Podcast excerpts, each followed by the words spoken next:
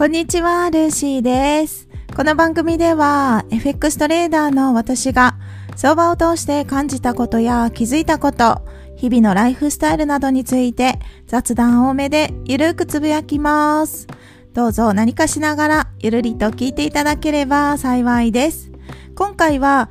昨日に引き続きデイトレードという本の一節を深掘り会です。私が FX を始めて間もない時に最初に手にした相場に関する本がデイトレードで今でも大好きな本です。この本の一部をピックアップして内容を私なりに噛み砕いて考えたり私の経験を踏まえながらお話しさせていただきます。今回は第5章トレーディングにおける7つの大罪いかに戦い打ち勝つかこの章のタイトルがより多くを知ろうとする罪をいかに排除するかということです。たくさんの情報を知りたいっていうその欲求によって取引の開始が遅れたりポジションを持つタイミングですねその機会が遅れたり絶好の取引機会を逃したりするようであればそれはトレーダーとしては一つの罪だと言われてるんですねこの多くを知ろうとすることは罪です。欲望です。病です。この病を排除して相場と向き合っていくのが上達の近道なんですね。今回はその排除する方法を3つデイトレードに書かれているので共有させていただきます。1つ目が良いニュースを受けて買うことに対しては極めて消極的であるということです。逆に悪いニュースを受けて売ることについても同様であるということなんですね。二つ目が買いの判断、売りの判断にはチャートを用いること。すでに見てきたようにチャートは嘘をつきません。三つ目がもしより多くのことを知ろうとして躊躇しているようであれば少し立ち止まってこれから知ろうとしていることは取引に必要な情報なのかそれとも自分を安心させるためだけの情報なのかこれを自問自問自答してみると良いということですね。この3つがより多くを知ろうとする罪を排除する方法として書かれています。一つずつ深掘りをしようと思うんですが、一つ目の良いニュースを受けて買うことに対しては極めて消極的である。そして悪いニュースを受けて売ることについても同様である。これは株式のことでもありますけれども、プロのトレーダーは噂に基づいて判断をして買います。そして事実に基づいて売る習性があるそうです。好材料が出た銘柄には一瞬跳ね上がるかもしれないけれども、そこで揉み合って最終的には下落に転じる。しかも時には急激な下落となることがあるそうです。つまるところニュースを聞いてトレードするかどうかっていうその判断材料としては弱いっていう感じですかねこれが2番目にもつながってくるんですが2番目のこの排除する方法はですね買いの判断そして売りの判断にはチャートを用いることと書かれてます。チャートは嘘をつきません。ニュースは騙されることが多いですけれどもチャートはもうその何ですかチャートに起きてる情報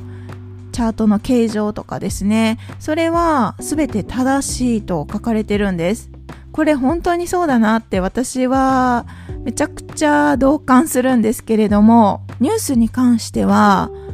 何が正しい正しいっていうのかなどれが本当の情報かってわからなくないですか？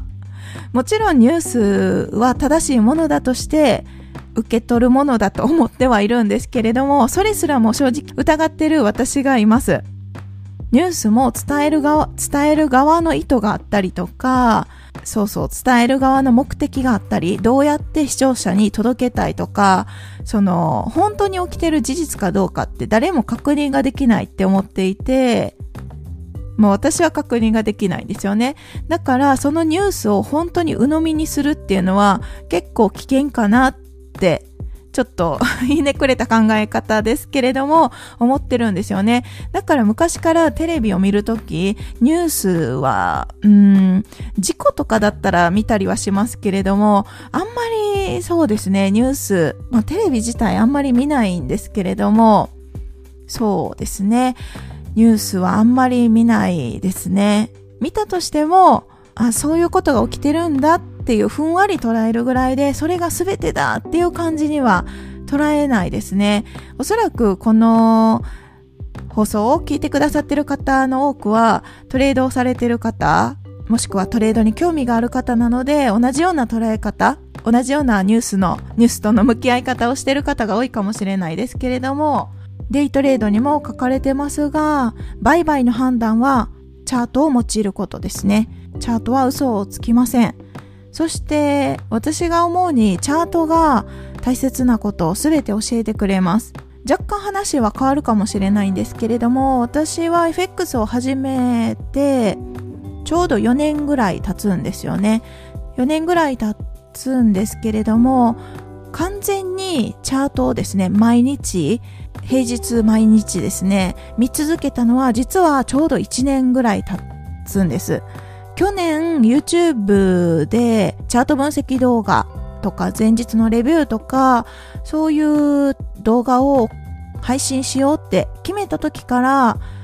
ちょうど今ぐらいまでですね毎日チャートを見てきました。それまでの私はそこまでチャートと触れてなかったんですね。トレードする前に確認してっていうぐらいで、毎日、毎日毎日、本当に毎日チャートを見続けたのは、実は1年ぐらいなんです。ここ最近。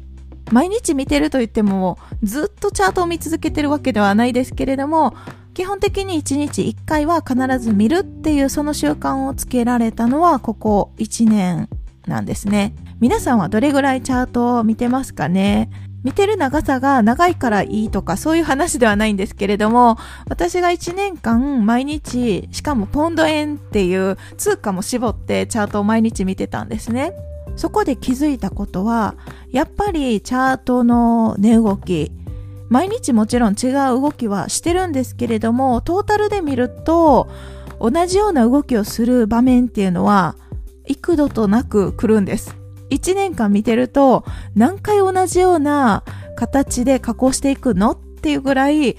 本当に面白くなるぐらい同じような形をしながら加工するんですね。もちろん上昇もそうなんですけれども私はショートエントリーっていう売りをメインにトレードをするトレーダーなので基本的には加工する場所を探ってるんですね。上昇中はショートはできないです。だから加工する予兆となる場所をひたすら探ってるんですけれども、実際エントリーした場所、してない場所、いろいろありますけれども、出来上がったチャートも毎日毎日レビューをしながら、どういう形の時に落ちやすいんだろうとか、移動平均線とローソク足の形がこうなって、そして上位足と下位足がこうなった時は、やっぱり加工しやすいんだっていうその傾向が本当によくわかるんですね。私1年間チャートを見ただけですけれども、それでも自分なりには、その1年前の自分と比べるとですね、圧倒的に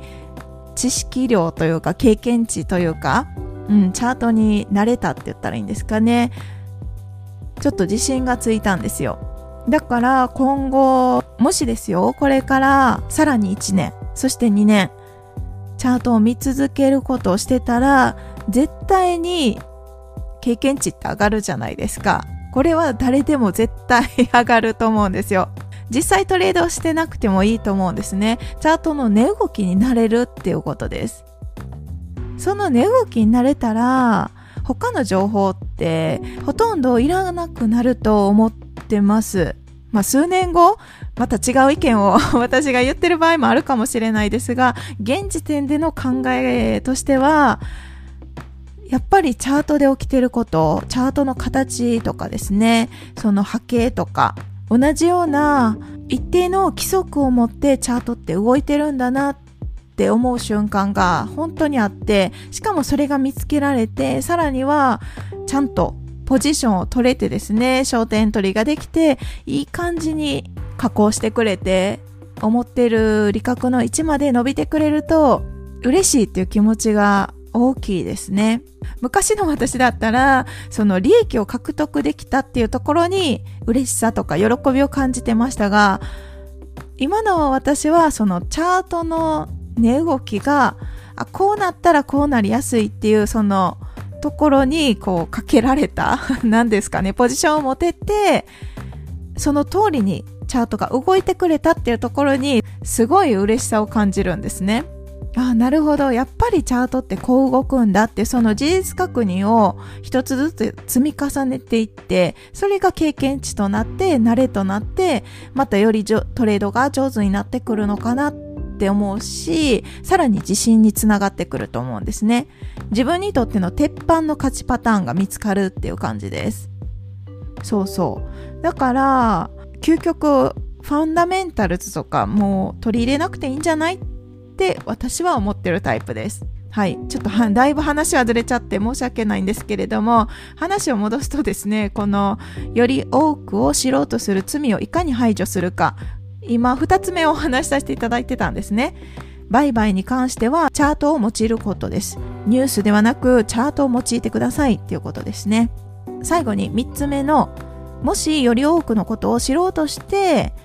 売買に躊躇してるのであれば少し立ち止まって今から情報を仕入れようとしてるその情報は今ポジションを取ろうとしてるその取引に本当に必要な情報なのかそれとも自分自身をただ安心させたいがために得ようとしてる情報なのかその区別その判断をするために自問自答してくださいということなんですね。この質問をすれば問題を浮き彫りにすることができます。単に自分を安心させるために求めている情報であれば、それはトレードには全く関係のないものになるんですね。トレーディングに関しては事実以上のことを知る必要はないとデイトレードにも明記されています。そうなんです。多くを知ろうとすることは迷いが生じるだけなんですね。昨日の放送の時にも読み上げさせてもらいましたが、非常に私が大事だなって思うポイントだけもう一度共有させていただきたいなと思うんですが、そうですね。すべての事実関係を知ることができたところには、収益機会など存在しないのである。そして、トレーダーというのは確率に基づいて行動する。ここが大切かなと思ってます。トレーダーというのは確率論で動いてます。不確実な中にも一定の法則があって、ここならこうなりやすいっていう確率が高い場所があるんですね。そこを見つけていって、ポジションを持つということですね。その場所がそもそもわからないよっていう方がいらしたら、誰かご自身が尊敬するトレーダーさんのやり方を参考してそっくりそのまま真似るのが初めのうちはいいと思ってます。わからないままに無理にポジションを取る必要はなくって誰か参考になる人を見つけてその人のやり方をそっくりそのまま真似してそこから自分流にちょっと変えてみたりとかしていくのがいいのかなって思うんですね。それぞれに合う合わないがありますし、自分の性格に合わせたトレードスタイルを構築するのが最終的に長い目では絶対にいいと思ってるんですよね。とにかく自分が楽でいられる、そして楽しく感じられる。楽しいっていうのはワクワクっていう感じとはちょっと違うかもしれないですが、まあでも、利益を獲得できるっていうことは、お金を得られるっていうことなのでワクワクするかもしれないですね。自分に合わせたトレードスタイルを構築していくのがとにかく大事だと私は考えます。今日は結構話がずれちゃいましたけれども今回はより多くを知ろうとする罪をいかに排除するかデイトレードに書かれている排除する方法を3つ共有させていただきました。自分なりに噛み砕いて今の自分の行動と照らし合わせてみるとスキルアップできるきっかけが見つかるかもしれません。今日はこの辺で終わります。最後まで聞いていただきありがとうございます。今日も皆さんにとって素敵な一日となりますように。それでは次回の放送でお会いしましょう。